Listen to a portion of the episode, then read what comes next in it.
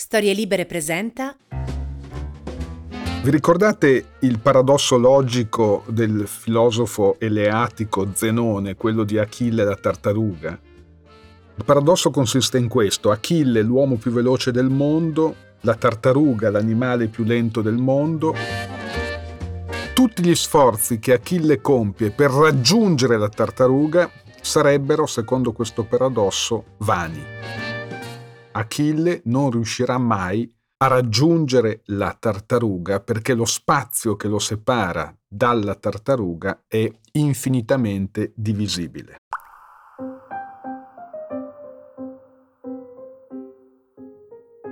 La sessualità umana è labirintica, non è governata dall'istinto animale né può ridursi al funzionamento di una macchina. I nostri fantasmi inconsci la rendono sempre deviante, stramba, perversa polimorfa, direbbe Freud.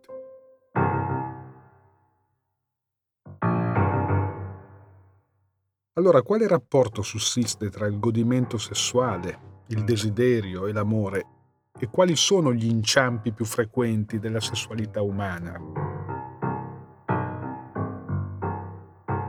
Qual è la differenza tra il modo di godere dell'uomo e della donna.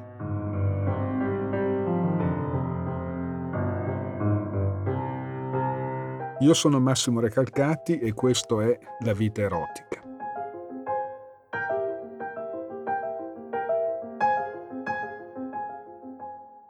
E beh, chi sono Achille la tartaruga? Achille e la tartaruga sono l'uomo e la donna, potremmo dire? Destinati a non ricongiungersi mai, poiché il rapporto sessuale, come abbiamo visto, non esiste, o sono anche i due godimenti, il godimento fallico e l'altro godimento, che sono due godimenti talmente differenti che non possono fare uno, che non possono fare esistere il rapporto sessuale. Oppure Achille e la tartaruga sono anche l'amore e il desiderio destinati, come abbiamo visto, ad una incompatibilità di fondo. Se la amo, non la desidero. Se la desidero, non la amo. Se brucia, non dura, direbbe Roland Barthes. Ma se dura, non brucia più. Achille e la tartaruga sono destinati ad una rincorsa senza possibilità di incontro.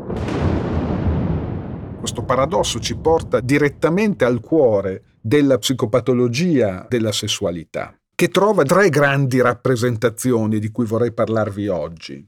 Quella isterica e quella ossessiva, che fanno parte della famiglia clinica delle nevrosi, e quella della perversione. Che cosa caratterizza la psicopatologia sessuale dell'isteria?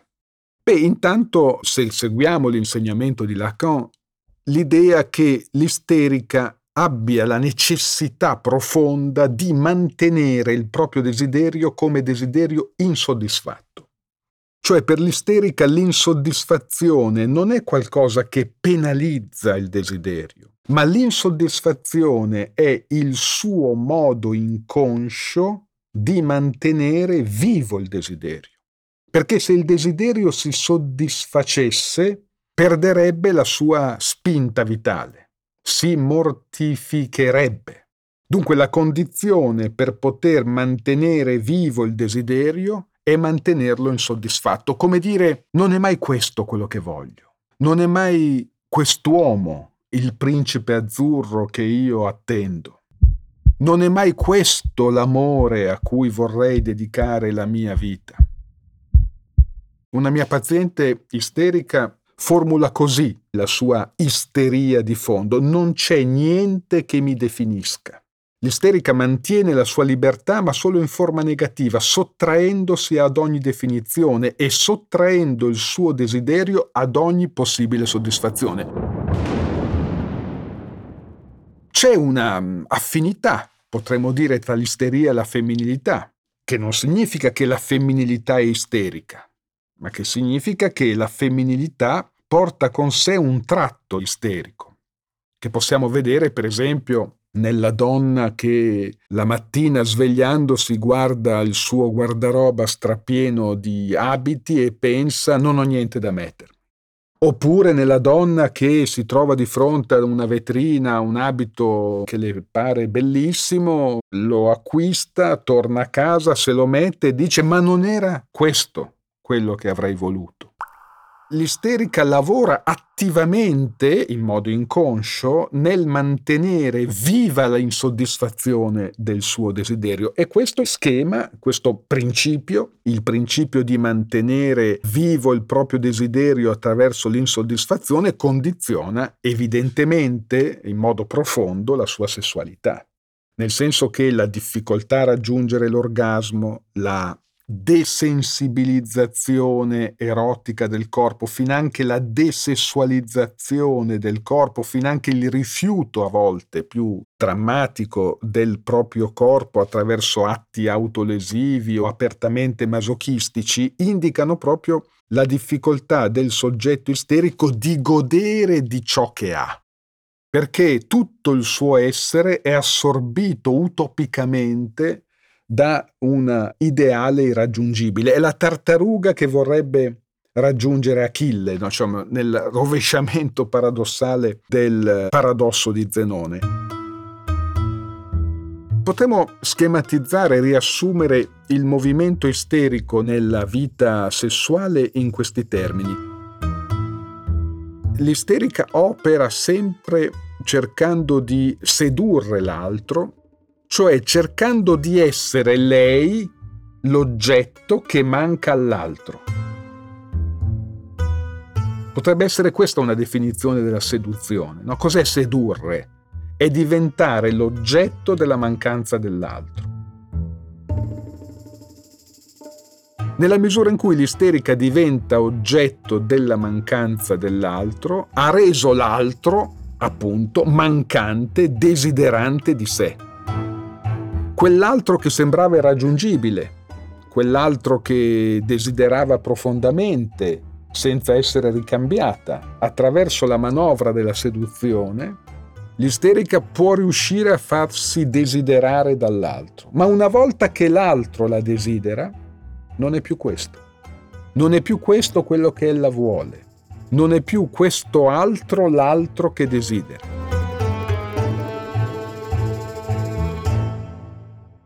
Dunque, nella misura in cui il desiderio isterico paradossalmente viene ricambiato dal desiderio dell'altro, il desiderio dell'altro non è più il desiderio che l'isterica vorrebbe.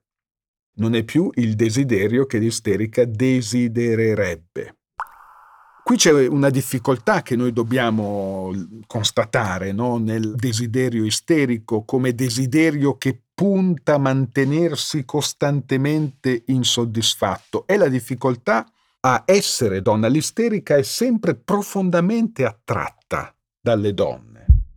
A volte questa attrazione sfocia in veri e propri rapporti o esperienze lesbiche, ma c'è una profonda attrazione dell'isterica verso la donna. Anche questo è un tratto molto femminile. Si potrebbe dire che per tutte le donne c'è una profonda attrazione verso la donna. E che cosa significa questa attrazione? Significa che ogni donna, l'isterica ancora di più, in modo ancora più radicale, ma ogni donna cerca nelle altre donne la risposta su cosa significa essere una donna. Perché cosa significa essere una donna, nessuna madre è in grado di trasmetterlo alla figlia. L'essere donna è un grande punto interrogativo. È una domanda senza risposta. Ecco perché ad una festa le donne guardano le altre donne, innanzitutto, non guardano gli uomini. Come dire, gli uomini guardano le donne, le donne guardano le donne, tutti guardano le donne.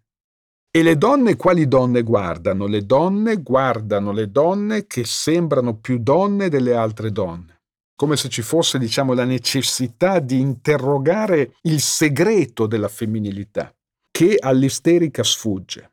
Ed è per questo che l'isterica è una vittima potenziale nei confronti di uomini perversi che avrebbero un sapere su che cosa significa essere una donna e che dunque possono sedurre a loro volta l'isterica mostrando loro, questi uomini, di sapere davvero che cosa è una donna, strutturando poi relazioni sadomasochiste nei confronti della loro partner.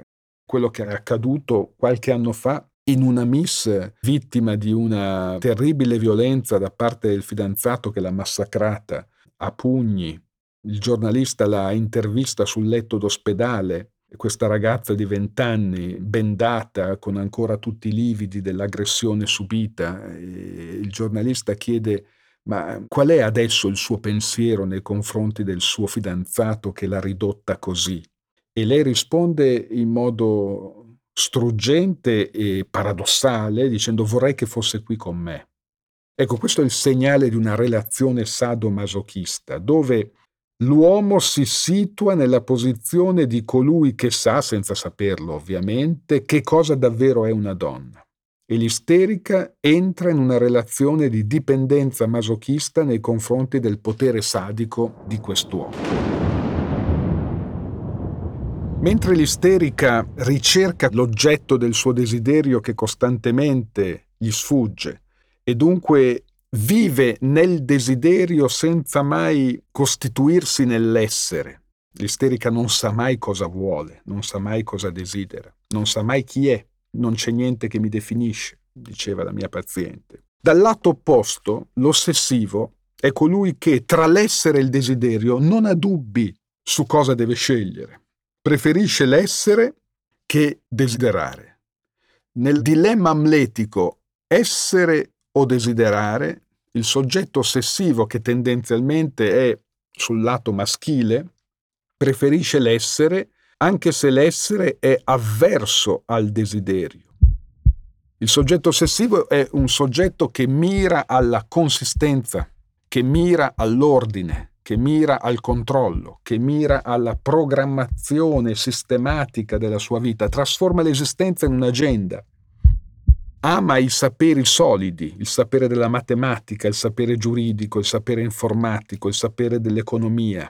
Il soggetto ossessivo trova il suo paradigma nell'avaro di Molière, accumula, conserva, mette in cassaforte, non si espone all'amore, non si espone alla dinamica ingovernabile del desiderio. Se l'isterica è risucchiata dal desiderio, il soggetto ossessivo si difende nei confronti del desiderio. Se l'isterica punta a mantenere il suo desiderio insoddisfatto. Il soggetto ossessivo punta a distruggere il desiderio. Lo diceva bene una mia paziente parlando di un marito gravemente ossessivo. Mi demolisce costantemente. Che cosa vuol dire mi demolisce costantemente? Che ogni sua iniziativa di questa donna, ogni sua proposta, ogni suo progetto, dal picnic al cinema, veniva sistematicamente, come dire, evaso, rifiutato, respinto da parte del marito, che preferiva appunto restare lungo e sdraiato sul divano col telecomando in mano. Questa demolizione del desiderio dell'altro, dell'entusiasmo dell'altro, della vitalità dell'altro, mette in luce la particolare affinità tra la soggettività ossessiva e la morte. Il soggetto ossessivo è un soggetto che vive da morto e che punta costantemente alla mortificazione della vita. Da qui, per esempio, il suo odio inconscio verso le donne, che sarebbero l'incarnazione della vitalità della vita, della vitalità del desiderio. Quindi distruggere il desiderio significa impedire che l'eccedenza del desiderio possa disturbare, alterare, destabilizzare la propria agenda. Ecco perché nella vita amorosa e sessuale L'ossessivo funziona roboticamente, macchinalmente e produce sempre questo effetto sul suo partner, sulla sua partner, di demolizione, di distruzione del desiderio. Chiedimi tutto quello che vuoi, ma lasciami stare, diceva un mio paziente ossessivo alla sua compagna. L'operazione ossessiva è quella di disinnescare la bomba del desiderio impedire che l'amore lo possa toccare veramente, impedire che l'incontro con l'altro possa davvero destabilizzare la sua vita. Il soggetto ossessivo ha una concezione ingegneristica dell'esistenza tutto deve essere appunto calcolato, pesi e contrappesi, tutto deve essere anche sdoppiato per evitare l'esperienza della perdita, che è l'esperienza che il soggetto ossessivo vive con maggiore angoscia. Ecco perché spesso gli ossessivi hanno due orologi uguali, due paia di scarpe uguali, a volte due donne. Come dire, lo sdoppiamento dell'oggetto consente all'ossessivo di proteggersi nei confronti dell'eventualità della perdita che è l'eventualità che annuncia la morte. La morte come esperienza più radicale dell'ingovernabile. Il progetto ossessivo è rendere l'esistenza governabile, integralmente governabile, e trasformare la contingenza inevitabile dell'esistenza in un ordine necessario, immutabile e immobile, in questo senso è mortificare la vita, ma tutto questo avviene per evitare l'incontro con il padrone assoluto, che è appunto l'incontro fatale e inevitabile con la morte. Che cosa produce tutto questo sul partner, nella vita amorosa, nella vita di coppia, per esempio, dell'ossessivo? Beh, produce un sentimento di mortificazione, no? che troviamo nella mia paziente, le cui offerte, le cui proposte vengono sistematicamente rigettate dal suo compagno.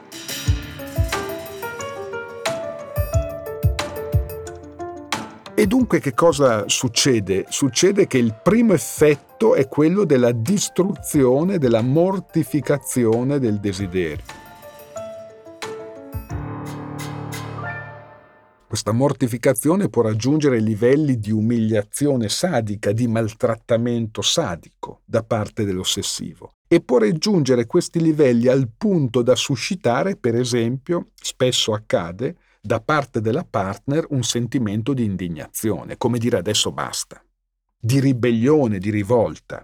E dunque può suscitare, proprio perché c'è questa costante attività di distruzione del desiderio dell'altro, una reazione di separazione. Dunque come se il soggetto fustigato, frustrato, umiliato da parte del desiderio sadico dell'ossessivo dicesse basta e si separasse. Facciamo l'ipotesi che si verifica regolarmente e c'è un certo punto il soggetto si separa. Ma ecco che quando si separa, il soggetto ossessivo cade in un profondo senso di colpa la colpa di avere appunto distrutto, mortificato, ucciso il desiderio dell'altro. Il senso di colpa lo porta a chiedere perdono, ad avere una seconda possibilità, lo riavvicina all'oggetto perduto. E questo riavvicinamento spesso implica anche rituali di umiliazione, di auto-umiliazione che solo gli ossessivi sanno compiere. Spesso queste manovre ottengono l'effetto di provocare il ritorno della compagna che se n'è andata, ma questo ritorno, quando accade, ahimè, riproduce di nuovo la circolarità infernale del desiderio ossessivo, cioè distruzione del desiderio dell'altro, mortificazione, umiliazione, eccetera. Esiste dunque uno strano pendolarismo che caratterizza il desiderio dell'ossessivo. No? Da una parte il suo obiettivo sarebbe quello di escludere l'esperienza della perdita e della mancanza dalla vita. Il suo ideale sarebbe appunto l'ideale di una vita senza mancanze, che in realtà se ci pensiamo può essere solo la vita di un morto, perché solo i morti sono senza mancanze.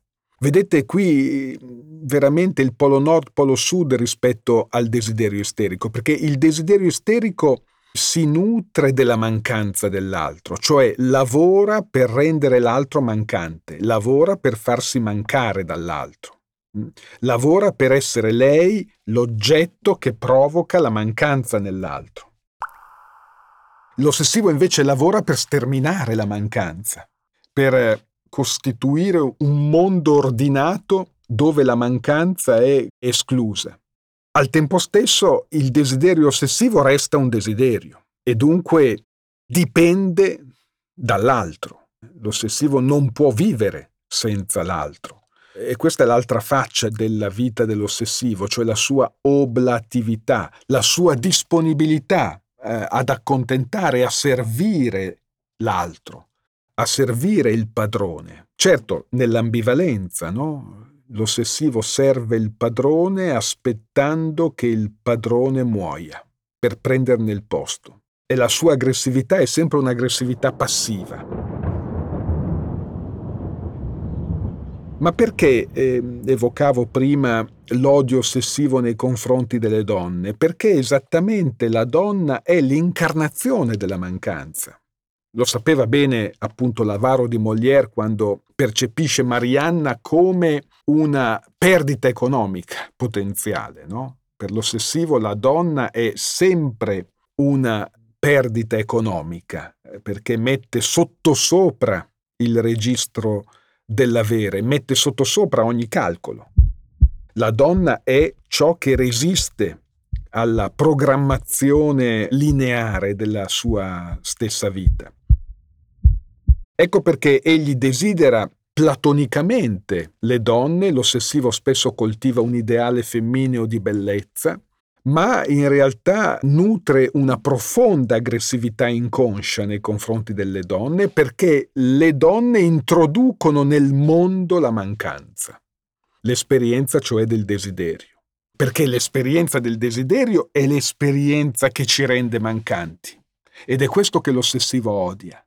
L'ossessivo odia la sua esistenza quando manca di qualcosa e la donna ricorda l'ossessivo che manca sempre qualcosa. Desiderare è per l'ossessivo appunto un'esperienza di spossessamento che egli non può sopportare. È per questo che molto spesso la donna viene ridotta dall'ossessivo ad una proprietà, come direbbe Mastro Don Gesualdo, a roba, una roba tra le altre robe, ad una proprietà senza desiderio. L'ultima figura di cui vorrei parlare a proposito della psicopatologia della vita sessuale è forse la figura più dibattuta che è quella della perversione. E su questo proporrei, per entrare nel tema, una distinzione necessaria tra quella che potremmo definire una perversione ordinaria e quella che potremmo definire una vera e propria perversione psicopatologica esiste una perversione ordinaria del desiderio. Questa perversione ordinaria del desiderio è quella che San Paolo nella lettera ai Romani descrive molto lucidamente dicendo che è la legge che crea il peccato. Che cosa significa? Significa che è nella misura in cui io proibisco l'accesso ad un oggetto che rendo questo oggetto massimamente desiderabile. È un'esperienza che noi vediamo sin nei bambini. Nella misura in cui un oggetto viene proibito, viene interdetto, ebbene proprio questo oggetto colpito dalla legge diventa l'oggetto massimamente desiderabile. Detto in altre parole, la dimensione comunemente perversa del desiderio umano consiste nel fatto che tra la legge e il desiderio esiste un rapporto antagonistico, cioè la legge determina un divieto, ma questo divieto, anziché scoraggiare il desiderio, lo incendia, lo incentiva, lo spinge alla trasgressione del divieto. E sappiamo che trasgredire i divieti comporta un'esperienza di godimento, no? Anzi, si potrebbe dire che alla luce del desiderio i divieti sono fatti per essere trasgrediti, che la trasgressione del divieto è una forma del desiderio umano in quanto tale. In questo senso la legge non semplicemente si limita a vietare l'oggetto del desiderio, ma nella misura in cui lo vieta fa esistere il desiderio di quell'oggetto come trasgressione della legge. Tutto questo, cioè il fatto che esista una componente trasgressiva del desiderio, il fatto che fare l'amore dove non si può farlo rende fare l'amore più eccitante, ecco, tutto questo rientra in un campo che non è di per sé psicopatologico.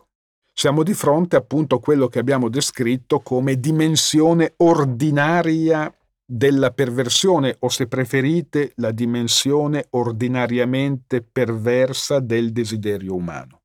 Quando invece noi abbiamo perversione in senso clinico, in senso propriamente psicopatologico, beh, la psicoanalisi ha per un verso sdoganato le pratiche cosiddette aberranti, perverse della sessualità da ogni giudizio psicopatologico. C'è stato un tempo, per esempio, nel quale l'omosessualità veniva considerata una perversione sessuale, un comportamento sessualmente aberrante, perché trasgrediva la norma eterosessuale. Ora è chiaro che noi non siamo più in questo tempo e non possiamo più considerare tutto quello che avviene sotto le lenzuola, diciamo, anche le pratiche più bizzarre, più rocambolesche, più funamboliche, attraverso il criterio psicopatologico della perversione. Anzi, come Freud ci ha insegnato, la sessualità umana è strutturalmente perverso polimorfa. Fare l'amore non è appunto accoppiarsi istintualmente, come accade nel mondo animale, ma fare l'amore, come ci direbbe Lacan, ricorda molto i collage surrealisti, no? cioè è una sorta di composizione bizzarra dove ciascuno mette appunto il proprio fantasma, le proprie preferenze, i propri gusti in un montaggio che non ha niente di naturale, ma che appare piuttosto come surreale ogni volta tutto questo campo, cioè il campo delle pratiche erotiche, delle pratiche pulsionali, delle pratiche sessuali, non definisce la perversione in senso clinico. Che cosa la definisce in senso clinico? Beh, voglio soffermarmi su due grandi temi. Il primo è quando il soggetto punta a raggiungere nel rapporto sessuale un godimento assoluto. Questo mito del godimento assoluto che è un grande mito della perversione. Questo godimento assoluto ha come caratteristica di essere appunto senza mancanza, di essere anche senza desiderio, quindi di essere anche paradossalmente senza erotismo. È un godimento che si vuole assoluto e al tempo stesso senza mancanza, senza erotismo, senza amore, senza nome. Questo punto dell'anonimato del godimento è un punto centrale nella clinica della perversione. Non perché il rapporto sessuale con uno sconosciuto, per esempio, sia di per sé perverso Abbiamo una grande immagine di uno straordinario legame erotico che Bertolucci ha descritto nell'ultimo tango a Parigi, dove Marlon Brando e Marie Schneider non sanno l'uno il nome dell'altro, eppure c'è un incontro erotico che non ha niente di perverso, ma che invece appare come profondamente intenso e statico.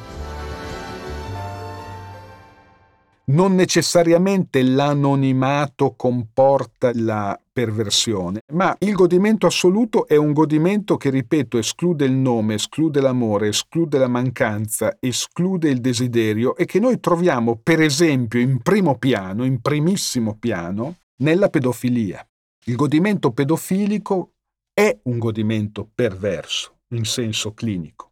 Non si tratta di una bizzarria ordinariamente perversa del desiderio. Si tratta di una perversione clinica dove attraverso l'innocenza del corpo del bambino il soggetto pedofilo punta a raggiungere un godimento assoluto, cioè un godimento che precede il linguaggio, che precede la legge, che non dipende dalla dialettica desiderio-trasgressione, ma che è un godimento che lo situa come pedagogo, come maestro, come maestro del godimento, come signore del godimento.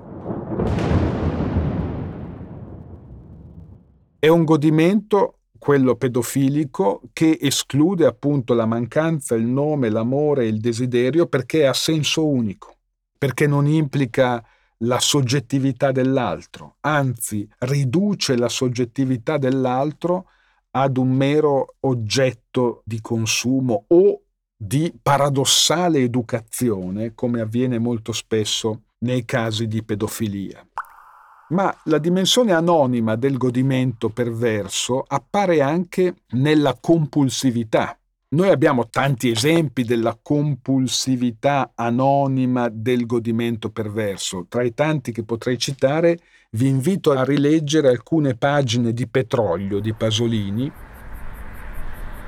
dove si vede molto bene il protagonista Carlo che nel pratone della Casilina, nella periferia romana, come in una sorta di paradossale via crucis, riceve uno dopo l'altro, nella notte, come ombre, uomini, giovani uomini a cui si offre come oggetto sessuale, come scrive Pasolini, cosa del godimento. uno dopo l'altro, senza nome, senza amore, senza desiderio, senza mancanza, per raggiungere una sorta appunto di godimento assoluto nel quale la mancanza sia definitivamente esclusa, definitivamente soppressa. Ma il punto chiave, il punto più importante del godimento perverso, ecco il secondo elemento che vorrei mettere in luce, è quello dell'angoscia.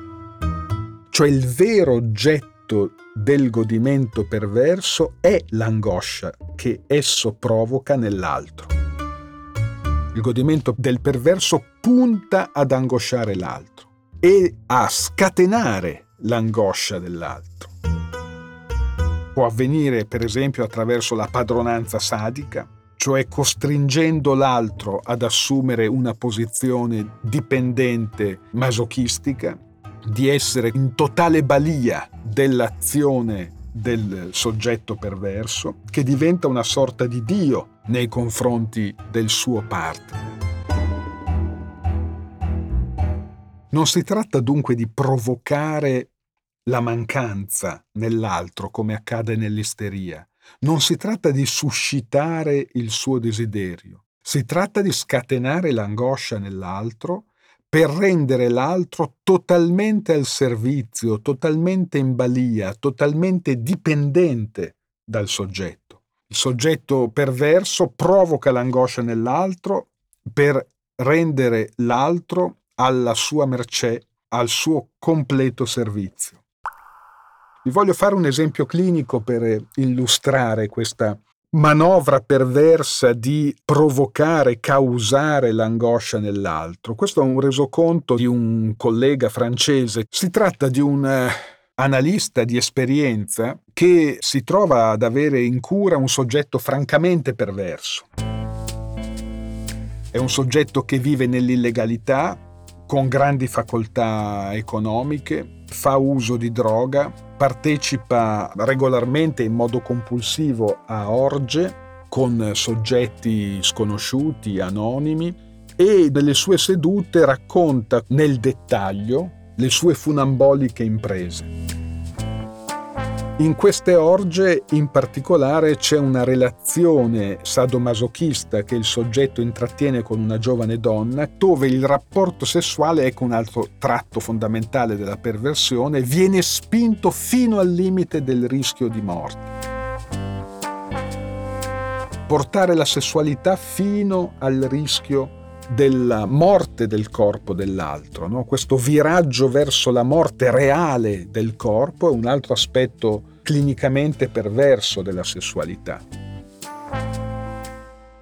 E mentre racconta, scendendo nei dettagli più scabrosi, le sue avventure, l'analista, essendo un analista esperto, tiene la posizione che è giusto tenere in questi casi, cioè non si mette nella posizione del voyeur, di voler vedere, di voler sapere i dettagli di ciò che il paziente racconta, ma mantiene una posizione di distacco, neutrale. A quel punto il paziente si accorge che la sua manovra di angosciare l'analista mettendolo di fronte a questo scenario di illegalità, criminogeno, perverso, risulta inefficace, interrompe la terapia. Salvo poi richiamare dopo qualche tempo l'analista, chiedendogli un appuntamento, per svelare in seduta il nome della giovane partner con la quale condivideva questi rituali orgiastici e mortiferi. E il nome di questa partner coincideva esattamente con la figlia dell'analista. Di fronte a questa scoperta, l'analista è appunto crollato nell'angoscia. Questa è l'operazione fondamentale del perverso, fare cadere l'altro, anche l'altro, diciamo, fosse anche Dio, no? angosciare Dio, in questo caso angosciare l'analista, sapere dove toccare il punto più fragile, il punto più vulnerabile dell'altro, per mettere l'altro al proprio servizio. Costringere l'altro al proprio servizio attraverso l'angoscia e dunque la posta in gioco della manovra perversa. Come vedete è un'operazione molto diversa da quella che abbiamo visto orientare il desiderio isterico e il desiderio ossessivo. Perché questi due desideri restano nel campo di una dialettica con l'altro. Il desiderio isterico punta a farsi desiderare dal desiderio dell'altro, pur restandone insoddisfatta. Il desiderio ossessivo punta a distruggere il desiderio dell'altro, pur essendone dipendente. Il perverso invece introduce un nuovo scenario, uno scenario in cui l'altro non è più oggetto del desiderio, ma deve essere ridotto a strumento del proprio godimento.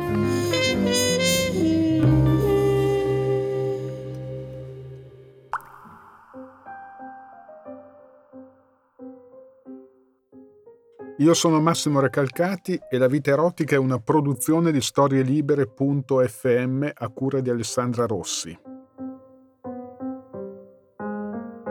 Vi aspetto per il prossimo episodio su Storie Libere e sulla vostra app di ascolto preferita. Una produzione storielibere.fm di Gianandrea Cerone e Rossana De Michele.